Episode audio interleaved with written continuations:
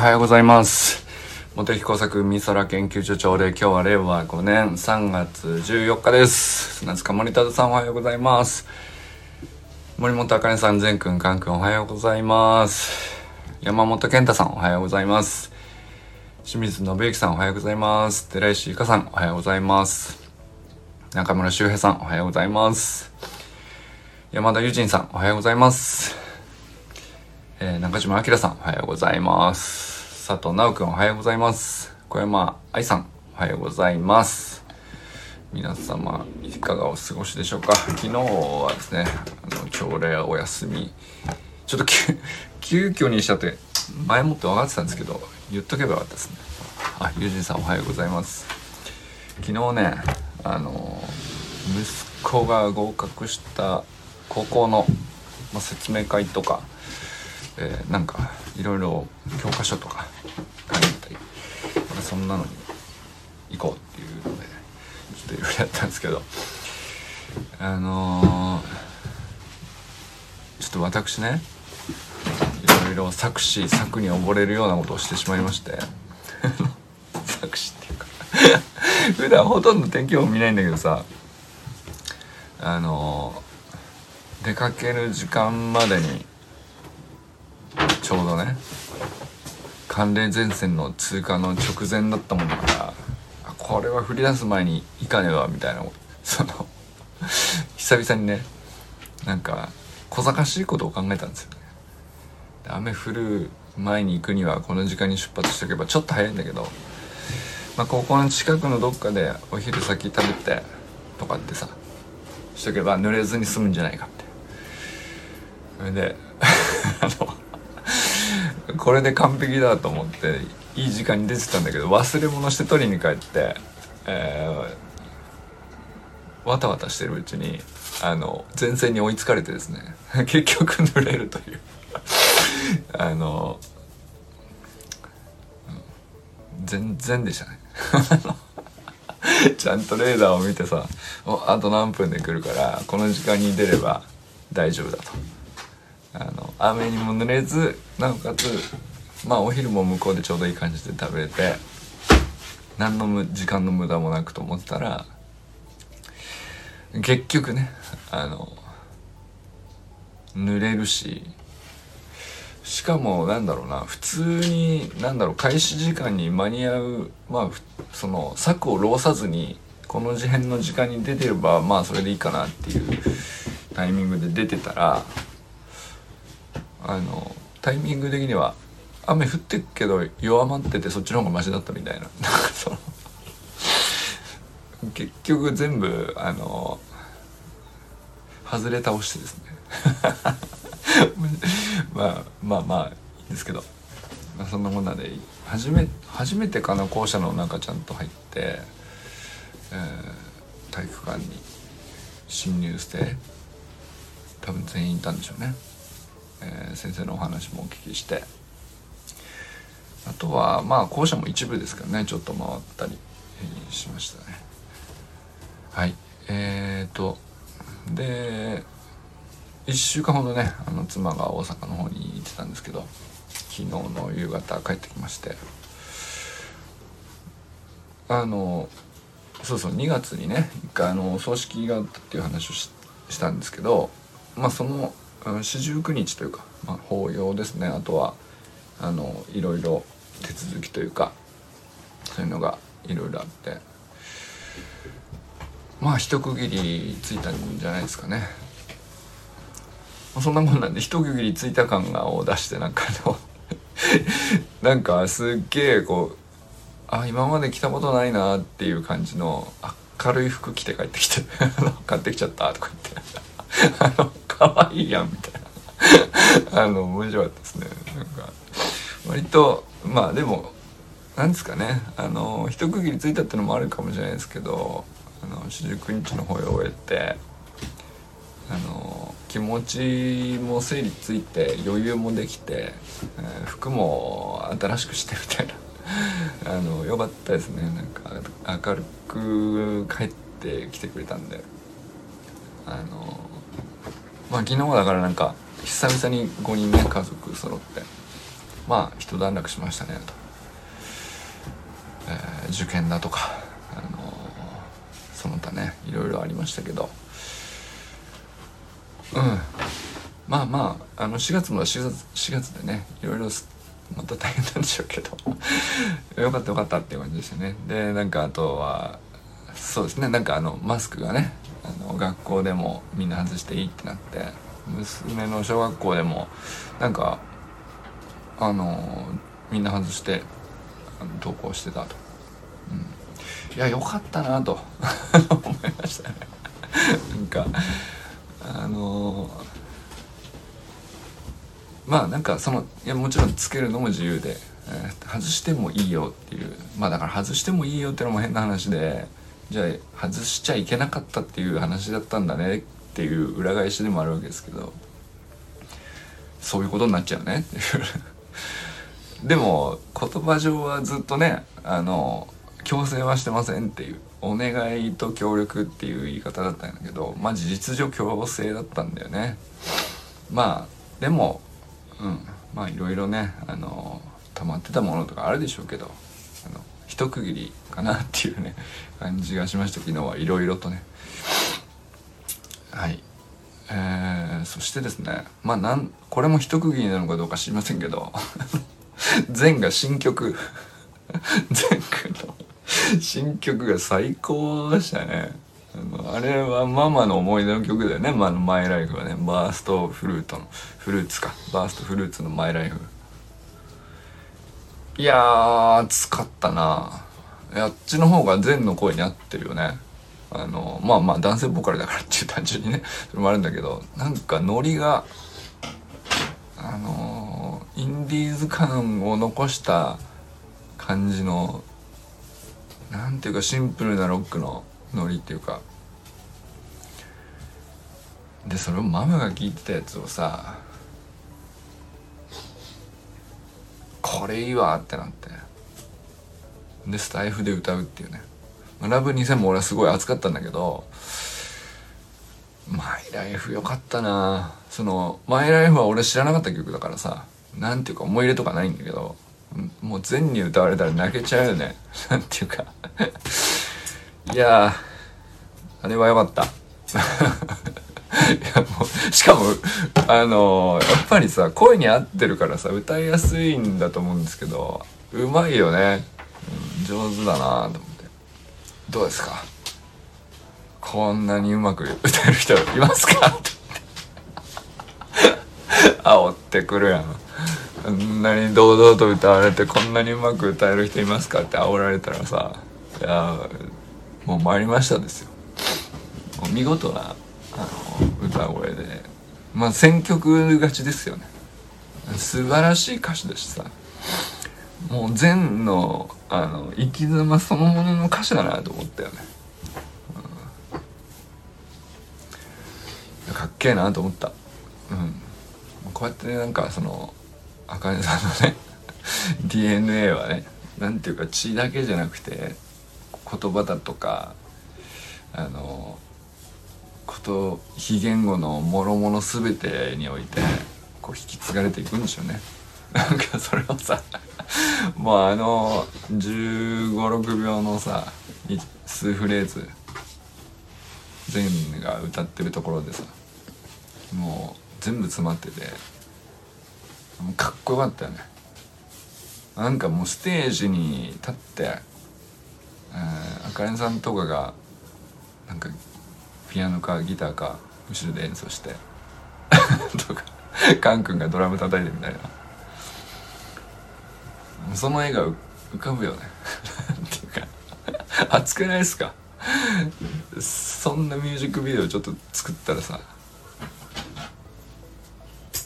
いやなんかあのなんだろうなやりたくなっちゃったな。あの BGM ちゃんと入れて。で練習仕掛けぐらいの腕前あだから清水さんがギターとか弾いてさ あのユージンさんあのあのバンドにはトランペットいないんだけどユージンさんのトランペット使ってギターに 入れて。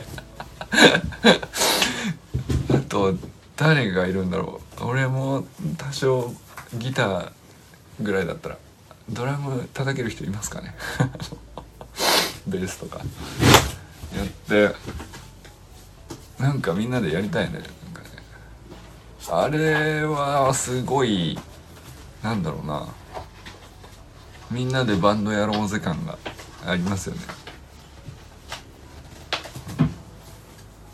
あとそうそうまあサロンメンバーじゃないけど黒川さんとかさめっちゃ歌上手だから ハモらせて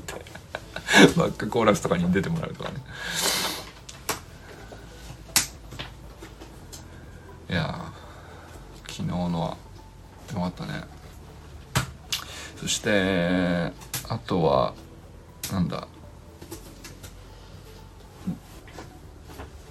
一昨日か。一昨日ねあの同調圧力っていう言葉についての自主勉強をやってああこういう意味なんだとかまあ勉強したらかえって迷子になっちゃったっていう感じだったんですけど。まあでもなんか迷子になってる感情を楽しめるぐらいはにはなりそうかなと思ったんでやってみるもんですよね。なんか清水さんもなんか昔話で テレビで昔こんなあったな言ってコメントしてくれましたけど。あれ面白いね。確かになんかそんな番組見たね。いや同じもの見たのかどうか知らないけどなんかその手のさ、まあ、ちょっと今だとどうなのかなっていう設定のやつ結構無茶なことしてるやつね。まあなんていうか無茶っていうかやらせだったのかもしれないし実際にはちゃんと安全になるようにこう見た目の笑いだけであの裏ではそんなに実際にはね機会がないようにいろいろやったんでしょうけど。似たようなねその心理学実験っぽいやつ。ゲームゲームっていうのかな。あの問題に正解するとあれなんなんなん何の実験っつったっけ？ミミランうん忘れちゃったけどミランなんとか。えー、忘れちゃったけどなんだっけ？教師役と生徒役がいてえー、まあ、生徒が問題を解いていくんだけど生徒が問題を間違ったらあの罰として先生役はあのビリビリスイッチを押すっていうあの、まあ、そういうねあれだみたいな感じでリアクション芸みたいなのをやるっていう番組だったのかな。どうやらあのあんまり僕も記憶ないけど同世代だからなんかその雰囲気のバラエティ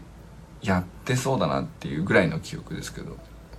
まあでも実際そういう心理学実験があるから多分それにちなんでやってるんでしょうね。まあ実際の、うん、ガチの心理学実験ではなんか間違えるたんびに、えー電圧電その 教師役の人がスイッチでビリってなるっていう電圧がだんだん上がってって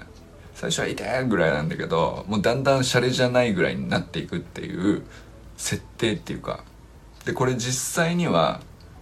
あの電気流れてなくて、えー、その生徒役が桜なんですよね生徒役が桜で、うんと痛がるふりをすると。で、一回間違ってビリってやられるたんびにだんだん電流が上がってる風な、あの、演技をするんだと。だからもうなんか最後の方にはもう、のた打ち回って、えー、なんていうか、死の危険を感じてますぐらいの、もうなんか、本当に動けなくなっちゃいますっていうぐらいの、迫真の演技をするんだけどさすがになんかそういうふうにこうだんだんだんだんこうエスカレートしてくるとその先生役がまあ心理学実験の被験者側なんですよね。何も知らされてない。で罪悪感を覚えてちょっとこれ以上はってなるんだけどそこになんかあの権威そのなんかの権威を持った白衣を着たあのえすごく偉そうな今日偉そうなってあれですけど要するにどうやら偉偉いらしい、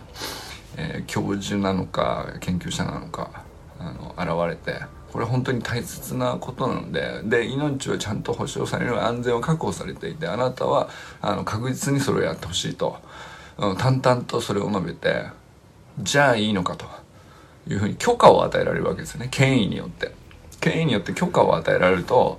あの一瞬罪悪感を覚えてもそれをこう権威によって許可されて乗り越えるとあのあとはもう何の迷いもなくずっとその電気を流し続けるっていう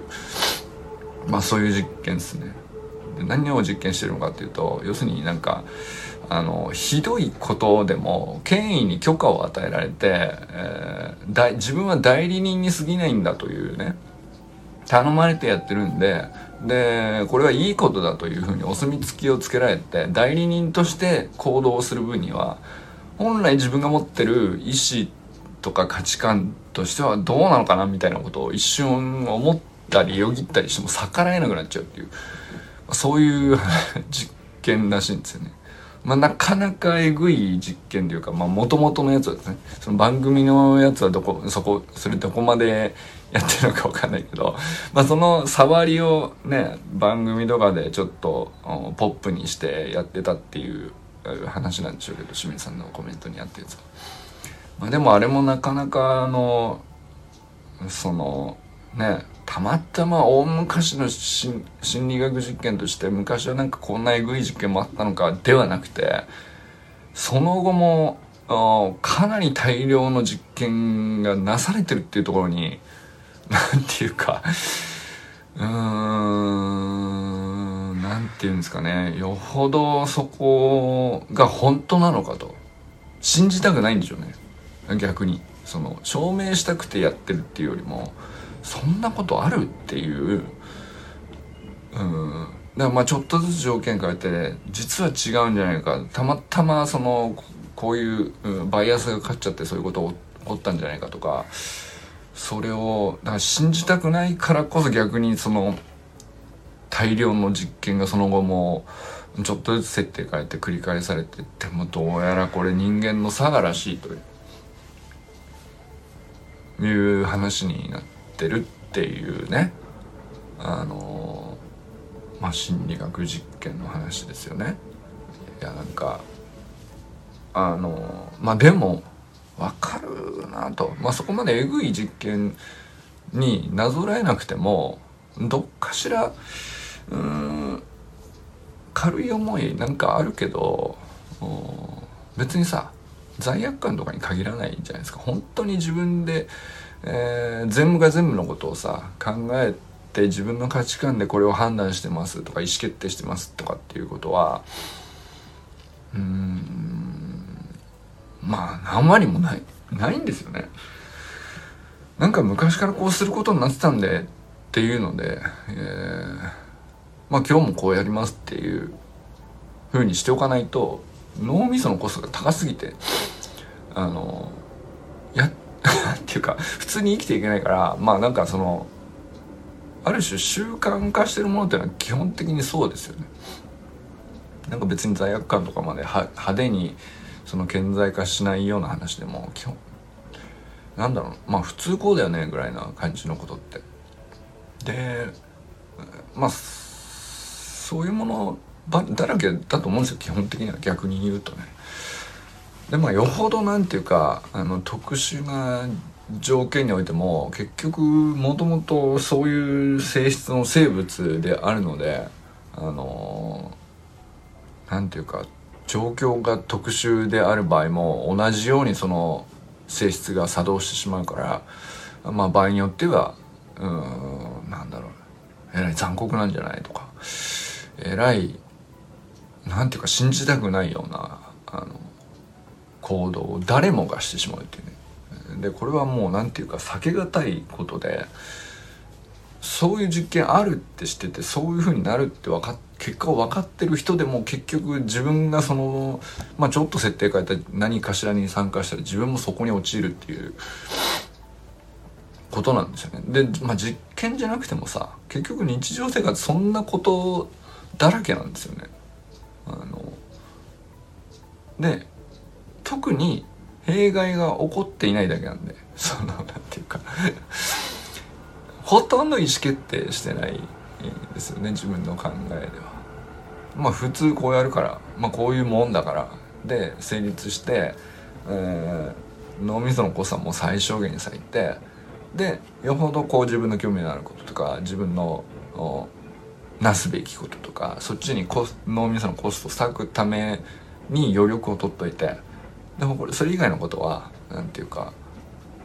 言われたからやるとか決まりだからやるとか、え、まあそれこそねうんと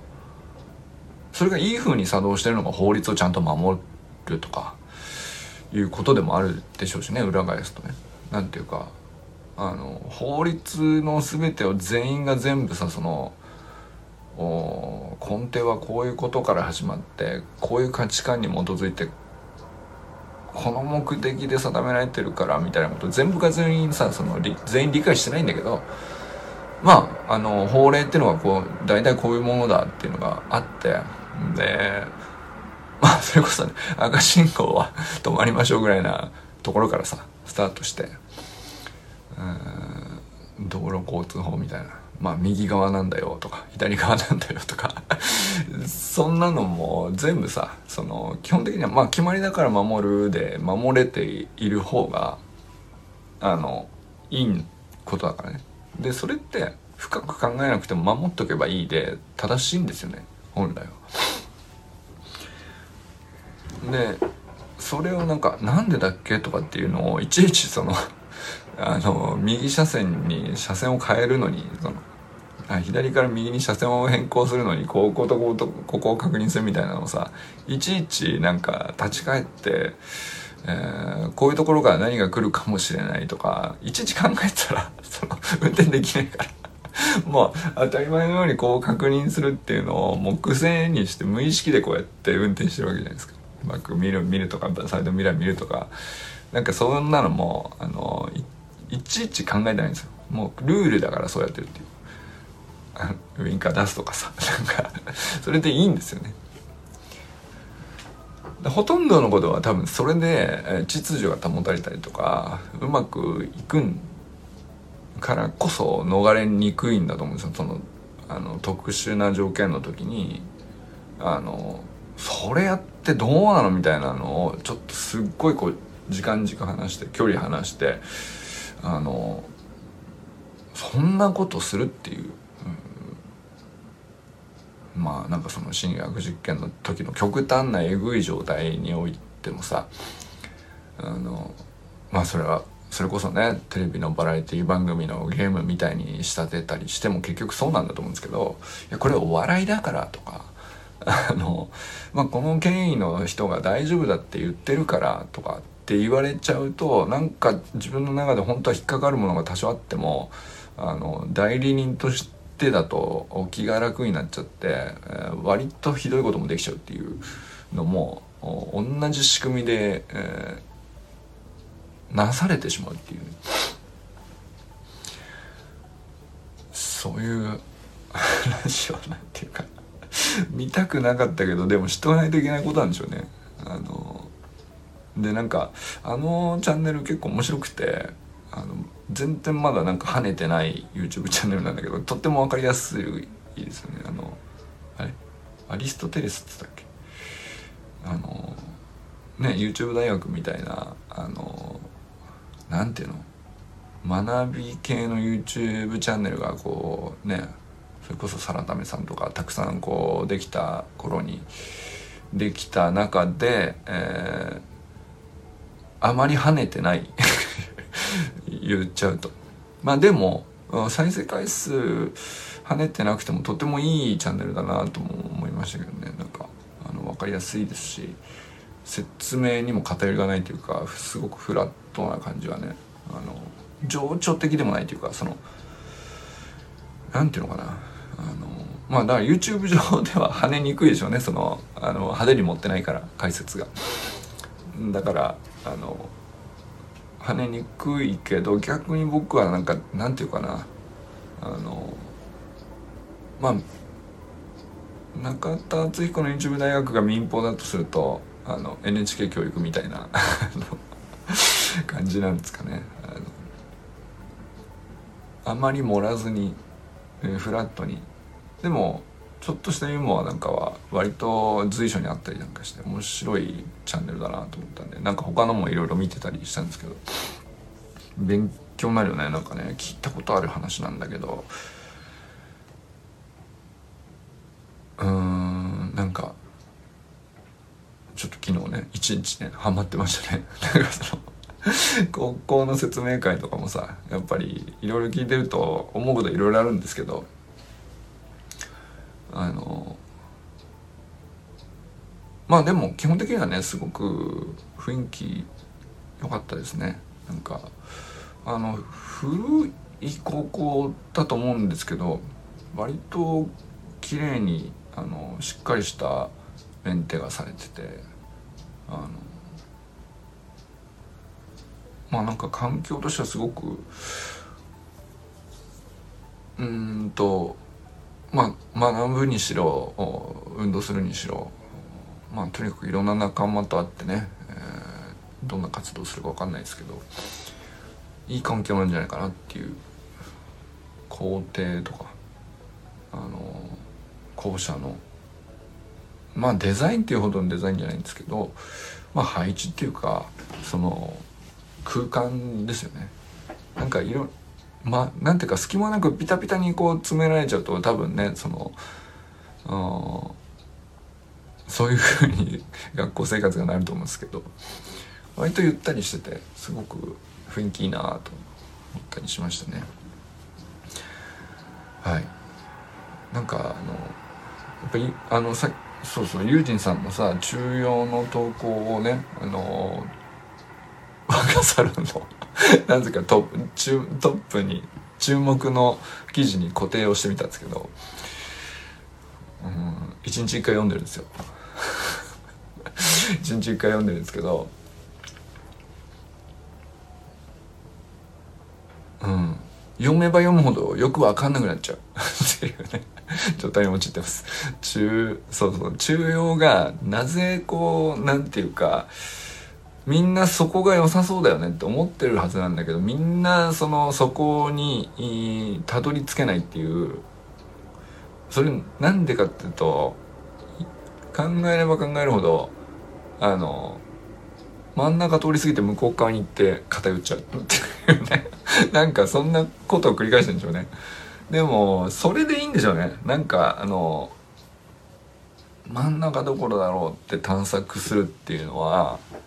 結局あの真ん中を目指してあの方向を変えて今まで自分の向いてきた方向とはちょっと一回変えてみて変えるんだけど気づいたらふっとあの真ん中通り過ぎてだいぶ反対側に行っちゃっててあれってなるっていう。でもう一回戻ってきてもう一回戻ってくるんだけどやっぱり真ん中を外して今度こっち側に来ちゃっててっていうのを延々繰り返して そのうんと重要にたどり着くっていう感じではなくて重要をまたいであっちに行ったりこっちに行ったりを繰り返すっていうで繰り返した回数が多ければ多いほど結局トータルで見たらあの一瞬であっても真ん中にいたよねっていう事実が積み上がっていくんで 多分ね。そんなそんな方向で目指すしかないのっていうねなんかあの今日もだいぶふわっとした話で 終わろうとしていますが。あの読めば読むほどはよく分かんなくなってるっていうのがね正直ね。だからまあトップに固定でいいんでしょうね。トップで、えー、中心に置いといてあれを毎日見ながら迷うっていうことを自分に、え、あまた今日も迷ってますねっていうねあの感じになることがねあの重要探索のあの僕の日課にこれからなるのかもしれないですね。フラットになるとかさ対話をうん対等な立場で同じ目線でとかっていくら言っても結局なんかどこかしらでさ下手に入るのか上からこうかぶせようとしてしまうのかどっちかになっちゃうんだよね。全く対等な状態なんて目指しても目指しても全然なれないっていう、うん、ということでね。繰り返しですけど対等も対話も中庸もねいやとにかくエネルギー一番使うよね。結局ね。というのをねちょっと思ったりしました。ということで今日もよくわかんない朝礼になってしまいましたが 皆さん今日は誰と笑いますでしょうか？今日も良き一日をお過ごしください。じゃあねユージンさんありがとうございます。今日もこれから重要記事読みます。ありがとうございます。